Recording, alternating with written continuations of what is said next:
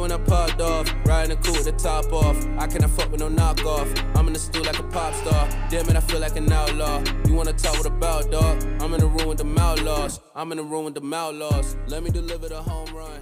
Yo, welcome to another episode of Big Facts Podcast. It's your host Marcus Williams with the boy Devin Jackson. Yo, Dev, man, another crazy week of college football college football playoff rankings just came out. So this is a reaction to that. Hey man, but first off, man, how's your day been going, man? How was your weekend? Can can we skip my weekend? Because I don't think I enjoyed anything about it. uh, all I'm gonna say is overtime. That's all I'm gonna say. Uh, other than Two that, point version. yeah, I, I feel like that's short and sweet. Overtime. Uh, Uh, we got a lot of questions to answer, a lot of a lot of things to talk about. So let's go ahead and get into it, man. How about you? What was your weekend like? Hey man, my weekend, she's hey, fifty two points, FCS, damn hot seat. that, that, that's, that's essentially the top three things right now. So she's like, I'm in the same boat as you, but you know the difference between me and you, program wise, is you have a first year coach. My coach is in year four, so we'll we'll, we'll get to that. But um, college football playoff rankings, man. So first off, top seven stays the same. Mich- uh, you know, Georgia's unanimous number one. You got Alabama at two, Oregon at three, Ohio State at four, Cincinnati at five, Michigan at six, and Michigan State at seven.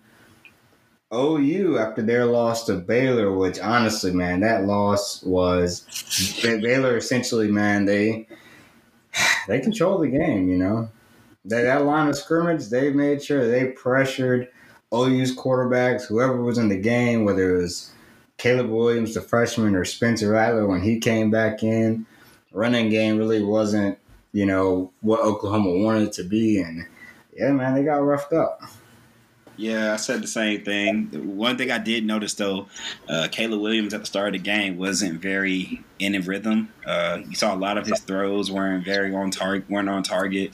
He missed a good couple of throws that, if you saw in his past couple games, he's been hitting. But with pressure on him, he starts to get a little bit of that pressure on him, get a little bit of happy feet. Those throws start to go a little low, go a little high, maybe even you know over over into a defender's hands every once in a while. So you definitely see. I think they kind of showed a couple of the weaknesses in the Oklahoma defense, on the Oklahoma offense, Oklahoma defense. We thought this team was really good against the run. I'm not gonna lie, this team has usually been pretty stout in that second half. Um, they couldn't. Ha- they didn't have an answer for the QB run. Uh, Bo, uh, Bohanon, Yeah, Bohanon. yeah, Bohanon was having his way with that read option. I mean, once they started getting that stretch to the edge, that, that basically stretch play to the edge, that QB read opened up so much for their mm-hmm. offense because as soon as he mm-hmm. started pulling that ball, they had nobody on the backside except maybe one linebacker. And if he if he makes the wrong decision, that's at least eight to twelve yards, and he made them pay every time. Mm-hmm. Even in the in the fourth quarter, you saw both uh, Buffalo Bohanon's biggest runs and one leading to a touchdown were reads reads from setup on that stretch play they've been running all game in all third quarter, all second quarter, all first quarter. They've been basically pounding that play into Oklahoma State or Oklahoma's head. And Baylor finally just said, "Hey, this time pull it." When he pulled it, it was for big money. So uh, we'll see how they rebound these couple, these next couple, well, this next week. I think it's against Oklahoma State, if I'm not mistaken. So I think that's the last game of the okay, season. so I think yeah, yeah, they got uh, Iowa State this yeah, week. Iowa State this week. Honestly, though, yo, shout out to Baylor, and honestly, shout out to Baylor's coach. Oh yeah, It's uh, you know something that we're going to be talking about later on, though. But guy went from you know D coordinator at LSU coming to Baylor last season during the COVID season, not really having that good of a year.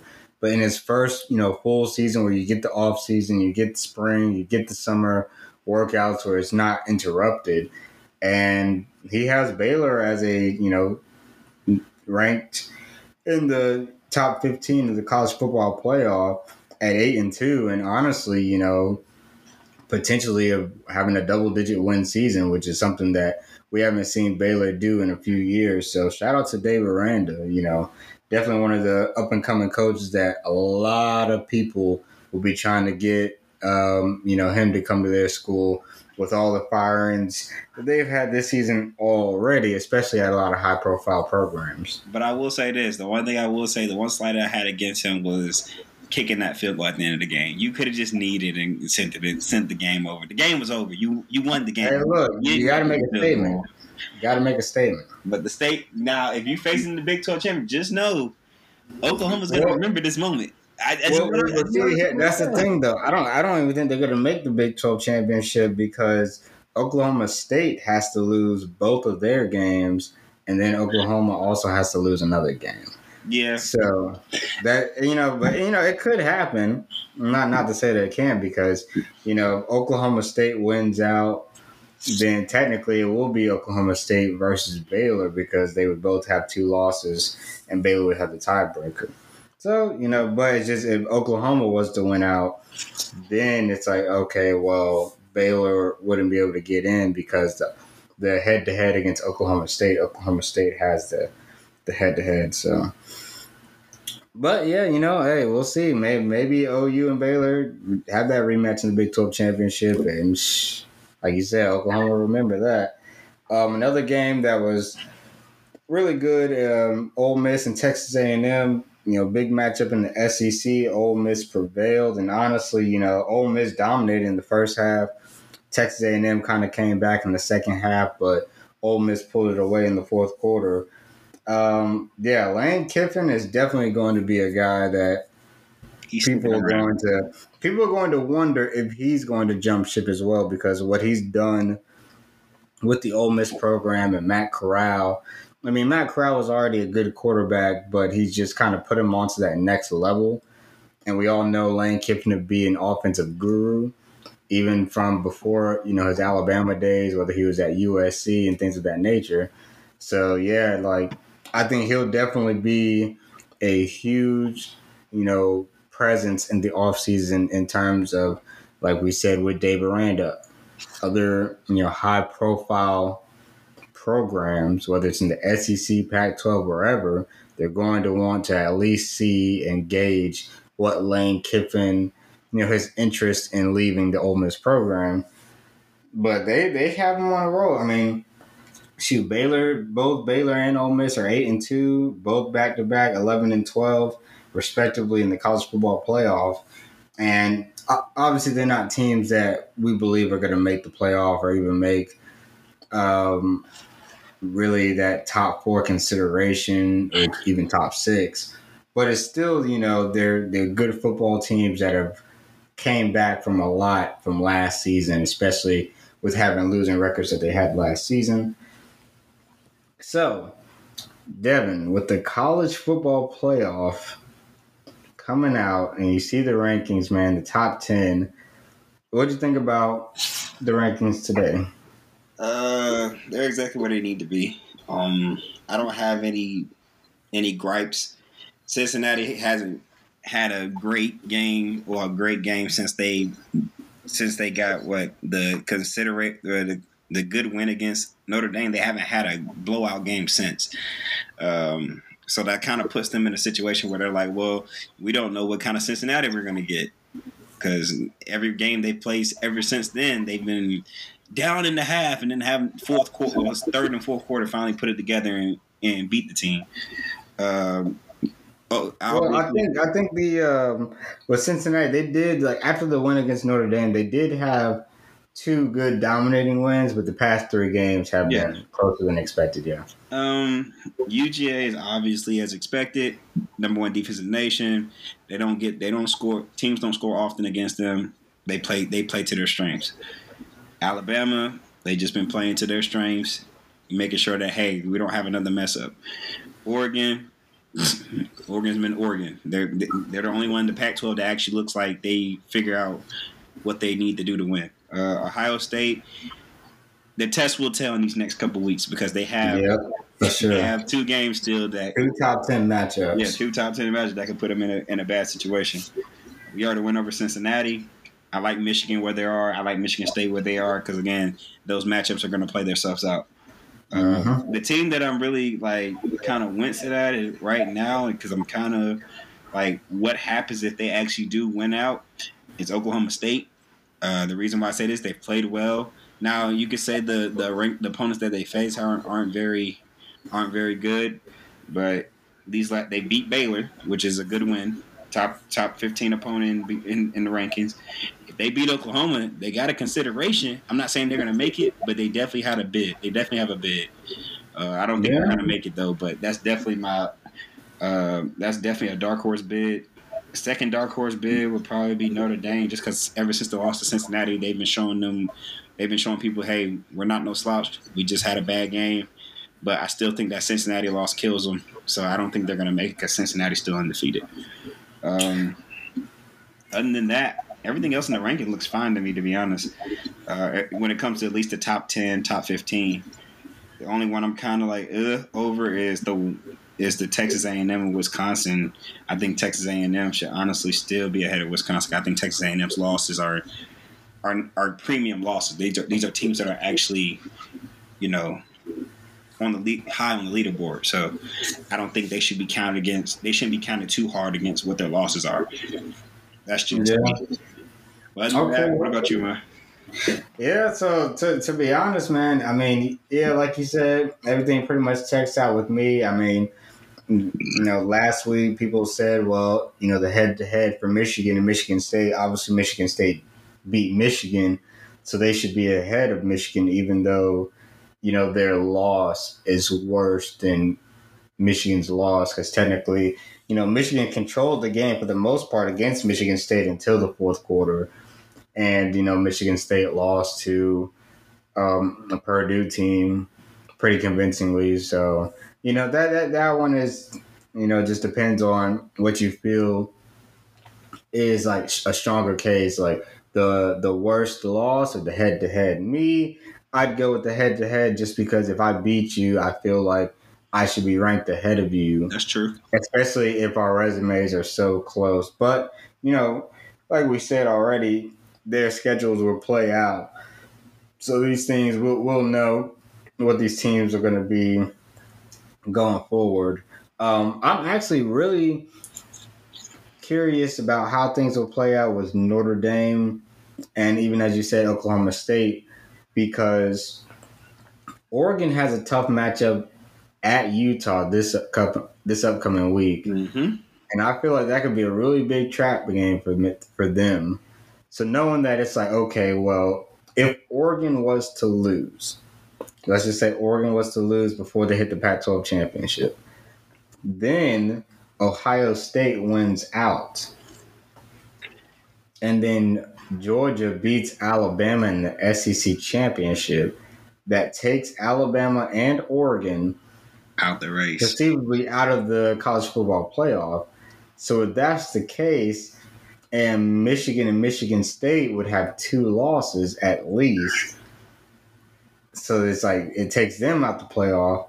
Now you're looking at a Georgia and Ohio State with Cincinnati, and now you have to choose between a Notre Dame or Oklahoma State if they went out. And I'm wondering if the committee will will they go with Notre Dame on that front just because Notre Dame's only loss would be to a team in the college football playoff? Or will they go with Oklahoma State, who, you know, they're the Big 12 champions, but their loss is to an unranked Iowa State team? It's like, but so the only, but the only win Notre Dame has that's credible is Wisconsin. I mean, It's the only credible But- win but- is with the ranking that have and right that's now. the thing, though. You know, obviously Notre Dame was ranked ahead, you know, already of Oklahoma State, so they just kind of had that benefit of the doubt of being ahead. And yeah, like you said, like you know, they don't really have the great wins. You know, I mean, you could call Purdue a good win because Purdue obviously has beaten two top ten Big Ten teams. That's true. You could say, obviously, like we said, Wisconsin is already a ranked team. You know, North Carolina was supposed to be a really good win, but you know, North Carolina is barely sitting at 500 right now. Virginia is a team that is, you know, I think they're six and four right now, but the ACC is just a bad conference in general. So not a lot of people are taking too much stock into that. Mm-hmm. And obviously USC is down in the Pac-12, so it's uh it's a tough. Yeah, Notre Dame.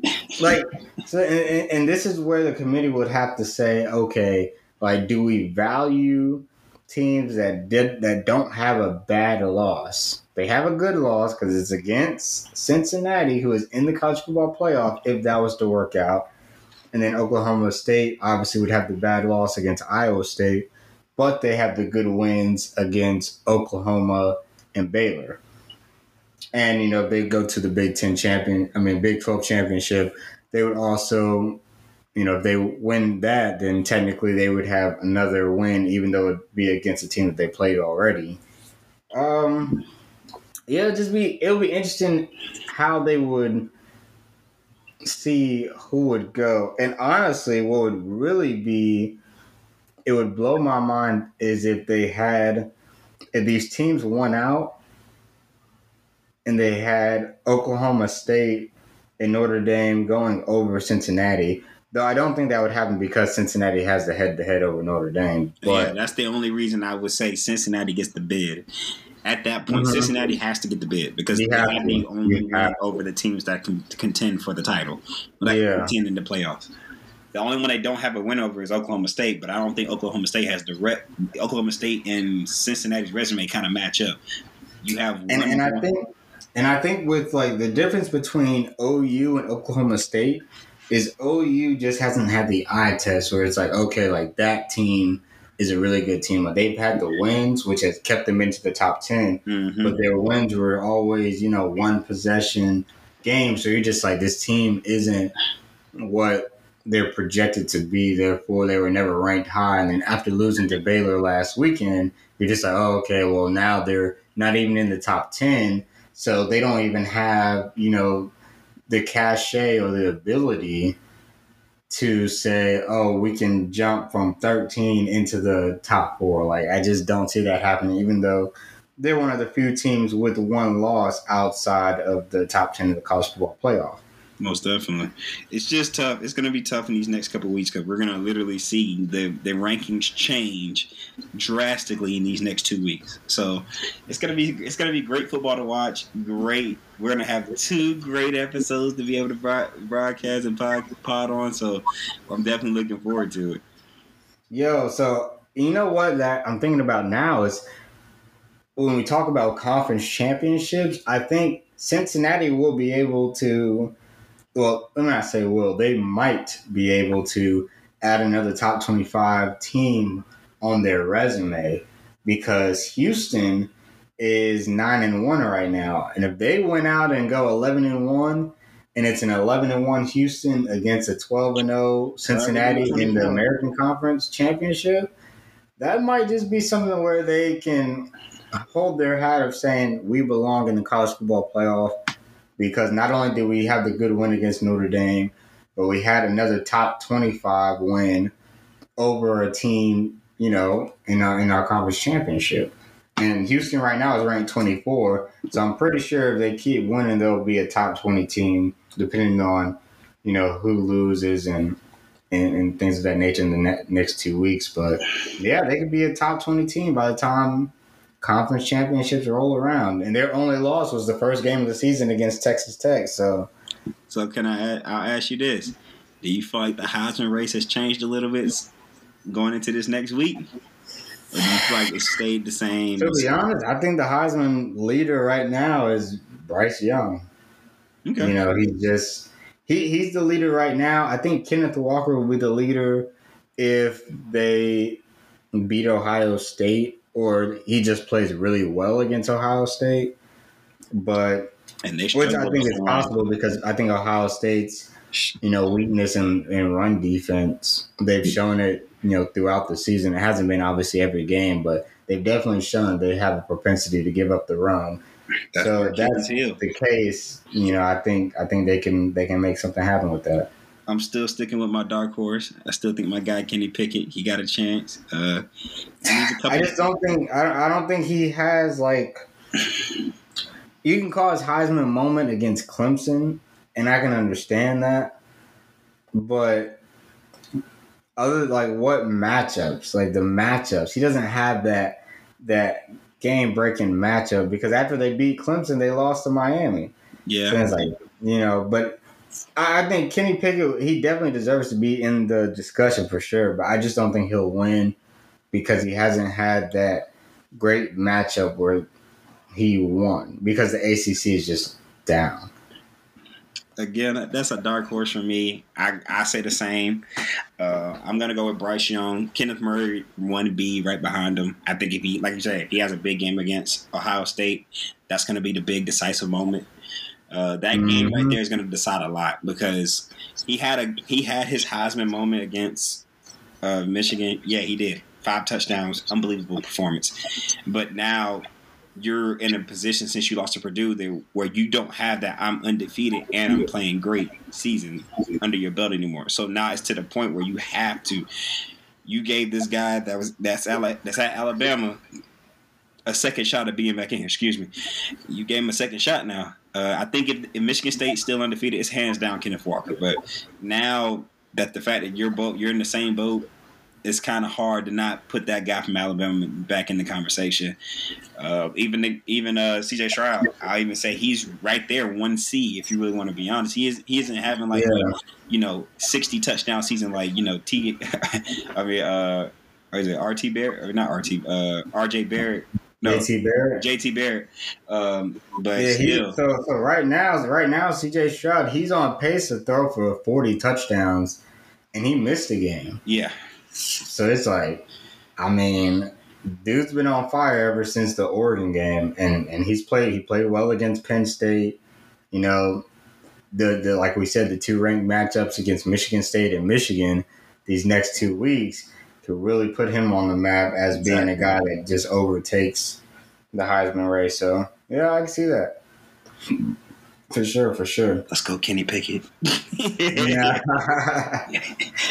Yeah, if, if- if Kenny Pickett won the Heisman, whoever put any type of bet on Kenny Pickett winning the Heisman in the preseason, the amount of money they'd win would be insane. yeah, that's that's gonna be a a good a good lump sum.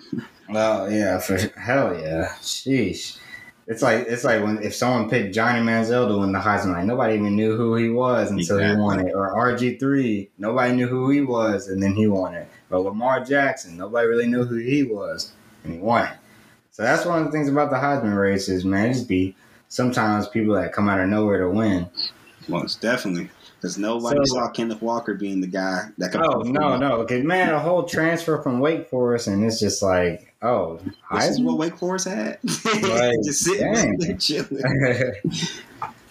so we have a lot of uh and this is this is big a lot of programs right now that are have either already fired their coach or are you know a lot of rumors are they've already you know getting into the point of firing their coach so programs right now that have you know head coaching vacancies that are really big at this moment so we have usc who everybody feels like USC, and I, I feel this way as well, is they're just that like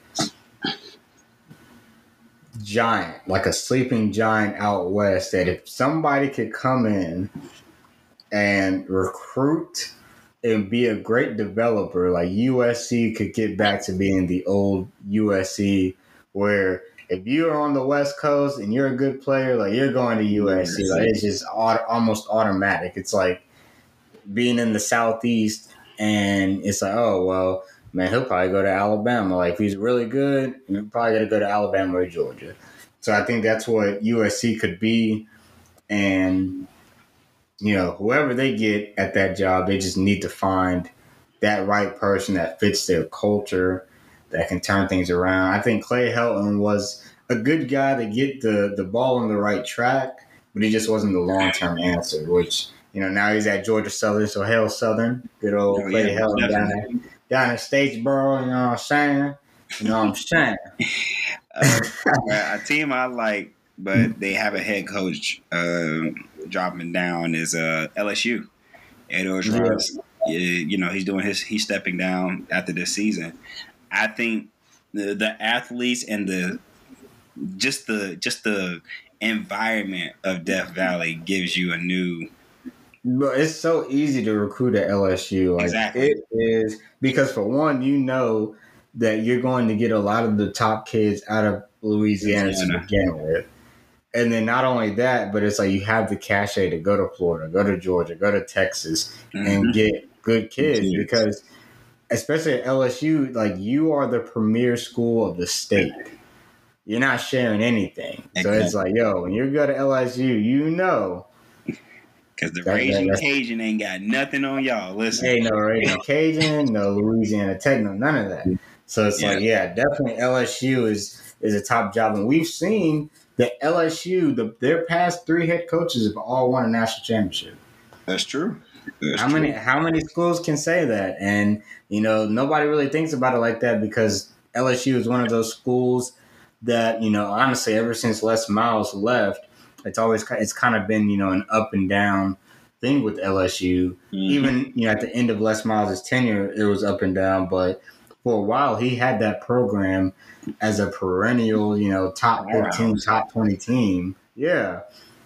So you know, you you get to that point and you're just like, man, like if if you can just get somebody that's stable, like LSU is definitely a top ten, if not top five job in the country. Now, an, another another school that is a possibility, and this is and this is kind of going with LSU, is you see I've seen a lot of stuff on Twitter. I've seen a lot of stuff on you know message boards for college football for LSU and Oklahoma and stuff, and even some other schools that I've seen is Lincoln Riley Mm. is on the is on the seat of taking LSU the LSU job, and honestly, like that, not only would that leave a big gap in you know Oklahoma as a head coach, because I think you know o, OU it's easy to it's easy to it's easy to recruit at OU because they've been such a you know power for so long, especially in the Big Twelve, and knowing that you're going to the SEC. But it's just like it's also it's just like man, like a guy like Lincoln Riley saying, you know what, I've had so much success at OU, but I'm just not feeling it anymore. I'm gonna go to LSU, and I think that would be a crazy good get for LSU. Just because offensively, you know, okay, well, offensively, we know we're getting a guy that can put some points on the board, and you know, as they say, develop quarterbacks. Even though you know Spencer Rattler is kind of iffy, but I always think Spencer Rattler's been a you know he's been a good quarterback. It's just that he didn't meet the expectations of what everybody had set out for him because of the fact that oh well you're supposed to be in the Heisman, but you're not really putting up Heisman numbers in an offense where OU is you know predicted to put up numbers on numbers on numbers.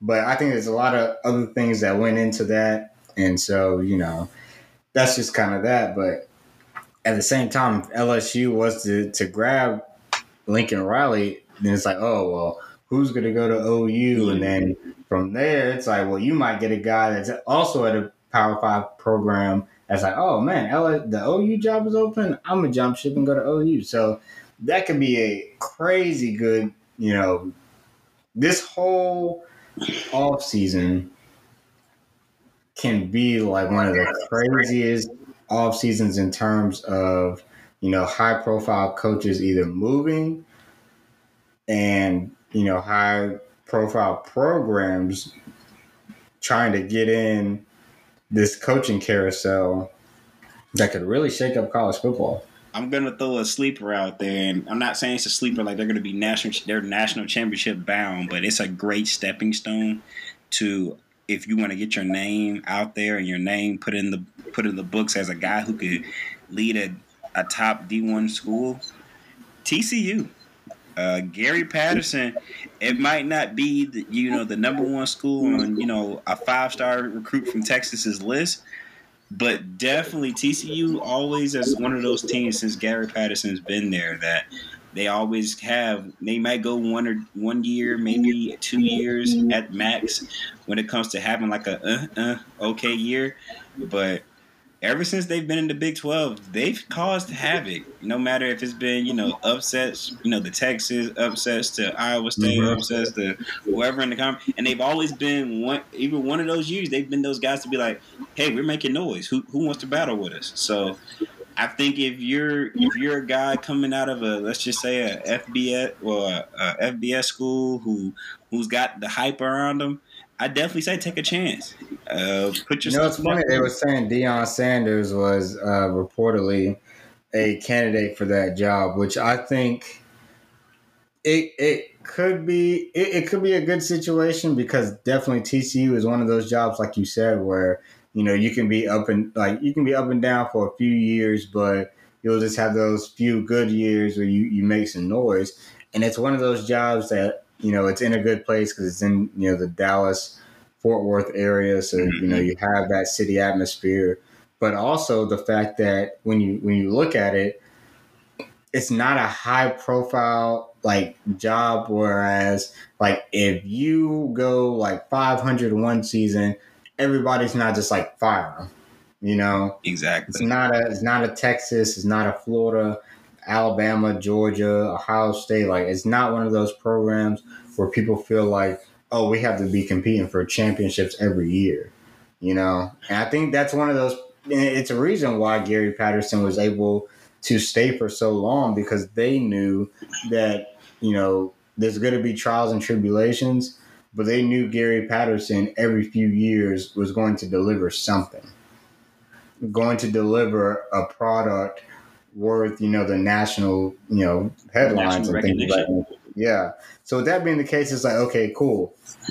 And I think that's one of the things that, you know, now in college football, it's so hard to find coaches that stay for so long at these mm-hmm. big programs because as soon as something goes wrong, like people are wanting to act so quickly. And I get it sometimes, you know, if it's been like repeated offenses, okay, like they're just not getting the job done, they're not making the right changes. Okay, cool. Like it's it's worth, you know, getting the axe. But sometimes it's just like, okay, well, you know, maybe they just need a little bit more time because the cupboard was just left so bare when they got there that it takes a while to get things back up and running. Or you can say, well, you know, maybe they just had a bad year, but if they can turn some things around, then maybe they can get back to, you know, being what they what they used to. And it's just one of the hard things about college football is knowing, okay, when is the right time to get rid of a coach and when is the right time to give him more time to be able to turn things around, you know? Yeah, I'm going through that right now. So I think right now we're in a situation where, when I'm speaking on Texas at least, just to compare to the situation, I feel like right now everybody wants Pete Kwiatkowski fired and all this. Like we just lost to Kansas, this, that, and the fourth. But at the same time, I feel like he hasn't had a year or even a full, a full, a recruiting class to himself. Like this is Tom Herman's recruiting class. Like Steve Sarkisian hasn't even got a chance to get his own recruiting class in. So I, I encourage yeah. everybody just to give him a chance. I know it's his first year in the Big Twelve as well, so that's kind of like a big jump, especially well not a big jump, but a, a different style of football. So definitely, we'll see. I'll give him a pass for this year, but next year, if I see the same thing, then we got to start having conversations just a little bit. Not saying we got to have conversation of firing, but conversations like, hey, what do we need to do to help you out, or what do we need to do to change things? Yeah, and and, that, and that's true because you know, like you said with the Texas and Texas, for instance, is you know you have a team where you have a coach that comes in after early signing day is already over. Mm-hmm. Because at, before then, there's a, oh well, Tom Herman's going to be our coach, and then after early signing day, oh we're changing coaches. You know that that's it's hard on a new coach because like okay, well, I didn't even really get a chance to get the guys that I planned on having and stuff like that. So I, I definitely get that. You know, you look at coaches like, you know, like we said previously, Mel Tucker and Dave Aranda, who were first year head coaches. And, well, not Mel Tucker, but first year at their respective programs at Michigan State and Baylor. And Mel Tucker has Michigan State in the top 10. You know, Dave Aranda for Baylor has Baylor at rank number 11. So yeah, they didn't have great seasons in their first season, and obviously you can blame COVID for that. But you know they've been able to once they actually have time. And some you know team some teams it takes longer than others, but for the most part, I feel like unless the program is just that terrible where there's no progression from year one to year two or three, I say you have to. I say you should at least give a coach, you know, a full recruiting class. Give him four years, you know, and that's just me. His contract, unless basically, give him his yeah. Contract. Unless it's just, unless it's just that bad, exactly. Where it's like, man, like it just doesn't look like the players are buying in at all. Will Muschamp in South Carolina. hey. yeah.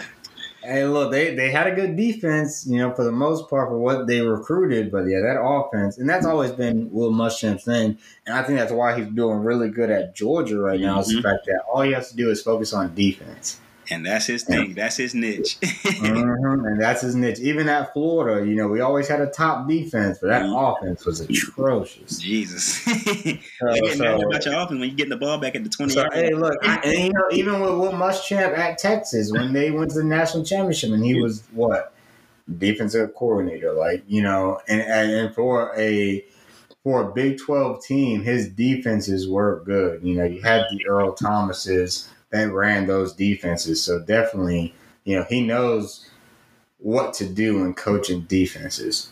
Exactly. But yeah, you know, just just giving giving guys some times, and I think that would be one of the underlying factors this year, and uh, of of just like coaching is who goes where that will change college football because it'll, it'll happen. You know, change it how dramatically, you know, we'll find out. But I think this offseason carousel will definitely change the college football landscape in some way, shape, or form. Do you think uh, Bill O'Brien will leave under Nick Saban after this year? Seeing oh, he's sure. been an NFL coach. Nick, Nick Saban's, Nick Saban's man. The the one thing that makes Nick Saban even more great is he literally has coordinators for like one or two years, and it doesn't matter who the coordinators are like they still just produce. That's true. And a lot of the coordinators are former head coaches, former NFL coaches like Doug Marrone, like like you said, Bill O'Brien, like that have been guys that have been in the NFL chair, led locker room, and now it's like now they just go back to college because Nick Saban just has that cachet where people know, okay, if I go under this Nick Saban tree, I know I'm gonna get a job somewhere else at some point soon. Like it's just inevitable. Exactly. It's inevitable. And honestly, like so, and I'm thinking, I know like a job that I'm thinking might open up, but I'm not really sure. It's just kind of iffy because they just fired the athletic director. Is Miami, and I always do think that you know I think any school in Florida, man, like if you can take control of Florida, you'll be like a great team, man. Like it's just if you can get the best guys out of Florida and then take a few guys everywhere else, like and and develop those guys, that like you can compete with the Alabamas and the Georgias, the Hurricanes with a and, and whoever. The, Hur- like, the Hurricanes like, blueprint. It it is, and and that's but you know Miami hasn't had a coach that can deliver on that type of front. Florida State, it's been since Jimbo Fisher since they've had a coach like that. And Florida, it's been since Urban Meyer since we've had a coach like that that really just takes recruiting to a whole nother level. Like it is it is insane, but you know, that's just kind of what you have to do in Florida is you have to be you have to be a great recruiter. Like you have to be somebody that makes those relationships. Because if not, you know, it's only so much you can do. And I feel like with college football, that's just the biggest thing is if you're not a good recruiter, then it's only so far you can go. It's like, yeah, you can maybe make it to the playoff. Yeah, you know, but winning a championship, a lot of the teams that win championships is because they're the best at recruiting. And that's just kind of that that's that's just the end all be all, you know. Most definitely. And it's been that way for a long time. And it's just going to keep continuing that way. It's one thing I, I'm going on a rant because, you know, that's what Florida struggles at right now is recruiting. Because I'm like, yo, when we clearly had the best team in Florida. We still couldn't recruit because Dan Mullen doesn't like recruiting. I Go think ahead, it's you tough. know. It's tough for me. It's tough for me and you. Think about it. We've lost most counts of Texas because of the fact that we haven't had a stable, a stable, and a stable team in the past. Honestly, y'all have y'all had one 10 win season since 2009. Yeah. So the past what? What's that? Twelve years. Yep. So you can kind, I can kind of understand, but the thing, the difference between you and us is y'all have had ten win seasons, and we've had a ten win season. Oh yeah, we've had about four, four, four of them. No, five. I definitely thought when sh Yeah. the Kyle Trask, Kyle Pitts era, I definitely thought that was going to be the year. Yeah, if we had a if we had a defense with a pulse that year, we could have won a championship. Like that's how Just insane not, that even, just not even a was. championship. I thought the recruit, the recruiting side was going to drag Oh, yeah, any, it should've, any but Dan Mullen- to that yeah. school. Dan Mullen just isn't. He he just doesn't. And and it's it's it's funny because it's a lot of. uh Oh man, hold on. Here we got the guy. The guy. Oh man. Okay, okay. We're gonna hold I- on to him. I just came in to say what's up. Oh, okay. That man, Chris. That proved to Jack that I was actually uh, here. we haven't we haven't heard or seen a Chris in so long. Hey man, look. Congratulations, bro. Thanks, bro. But Sorry hey, fuck up man. it's all good, man. Um, right now, we just we just basically got into the a little bit of a rant, just about about five seconds. We were talking about uh the top twenty five, well, the top really ten, and then we went on to basically the new coaching vacancies that are coming up. Um, we were looking at LSU, we were looking at TCU, um, USC, all USC the was high up. profile programs. And, you know, um, which I was actually just about to say, what if Oregon's Mario Cristobal left Oregon to go to one of these schools? Like, I think, I think that would be, big time. especially if he went to Miami, Oh, that's because I think that since he's, you know, he is a Yeah. Miami alum, he's been under Nick Saban, so he knows how to recruit. Because Oregon was a top ten class last year, so just think what he can do in South Florida, and he's known that he can develop guys. Like that Yeah. might be. If It he might puts be that something. staff down there, they're going to be an issue. I mean, even this year, you saw he recruited Justin Flowe, um, top linebacker in the nation. Yeah, Kayvon Thibodeaux. Yeah, Kayvon, Kayvon Thibodeaux is a is a Like, monster. They, they get guys. yeah, they, They get get guys. guys. He's a monster. So, yeah, so I mean, you put that in South Florida, and all them kids in South Florida, like he might, he might do something that you haven't seen a Florida coach at any of the big three schools do in a long time, and that's continually have you know top five, top ten and the question is, for those guys he he recruited, do you hit the transfer portal if he leaves? Because if you get No. the wrong if you get the wrong coach at Oregon, Oregon's not going to run the same. Well, yeah, but but the only reason why I say that is um, Oregon. It, it would be hard to mess up Oregon. It can be done, but it would be hard to mess up just because you're in the Pac-12, and the competition that you're facing isn't the isn't what's like. Your talent beats their talent. That's true. So it's just like all you have to do is just be able to keep the thing running. Just kind of like you know Ohio State and OU when it comes to them and their con- their respective conferences, they haven't felt fallen off no matter who the coach is because they know that okay, as long as I can just keep the train moving, like I don't have to you just you don't have to do anything else. Just keep Exactly. it moving, and and you're good. So yeah, so uh, it, it would be hard for Oregon to fall off. Like maybe they're not, you know, playoff worthy. Maybe depends on what coach they get. But in terms of just like being always competitive, they'll definitely be that guy. I, I, Yeah. I'm, letting you, I'm letting you know now. They're gonna they're gonna go over there and get Ed Orgeron. You're gonna hear "Go Ducks."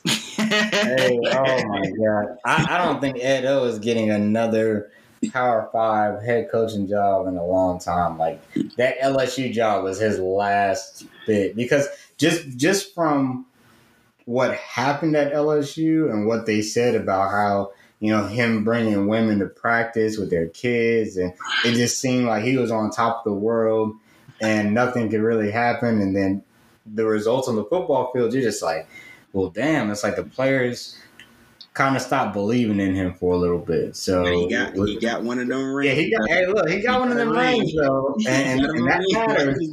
That, that matters, but at the same time, that didn't matter with him uh, keeping that job. Yeah, that's true. That's true. That's true. But I don't know.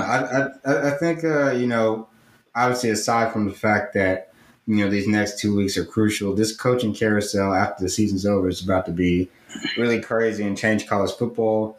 And obviously, I think that you know uh, another team that actually uh, got rid of their head coach yesterday was Virginia Tech, and we've seen Virginia Tech hasn't been Virginia Tech in a while. Like that Beamer ball that they used to play hmm back in you know the nineties, the two thousands and stuff like that is has been long gone for a while. So if they can get back to that and be a true contender in the ACC like they used to be, you know they, they need the right coach too. but I don't know, man. It, it, it'll, it'll be a lot, but yeah, well, uh, man, we, we've been going on for a little minute, so we're gonna wrap up this podcast though. But hey, look, give us a five star review on Apple Podcasts, Google Podcasts, or wherever you get your podcast. A comment, you know, let us know what's up. And hey, look, we'll be back next week, man. I mean, hey, Jack, Chris, man, hey, y'all keep it easy. Yes, sir. You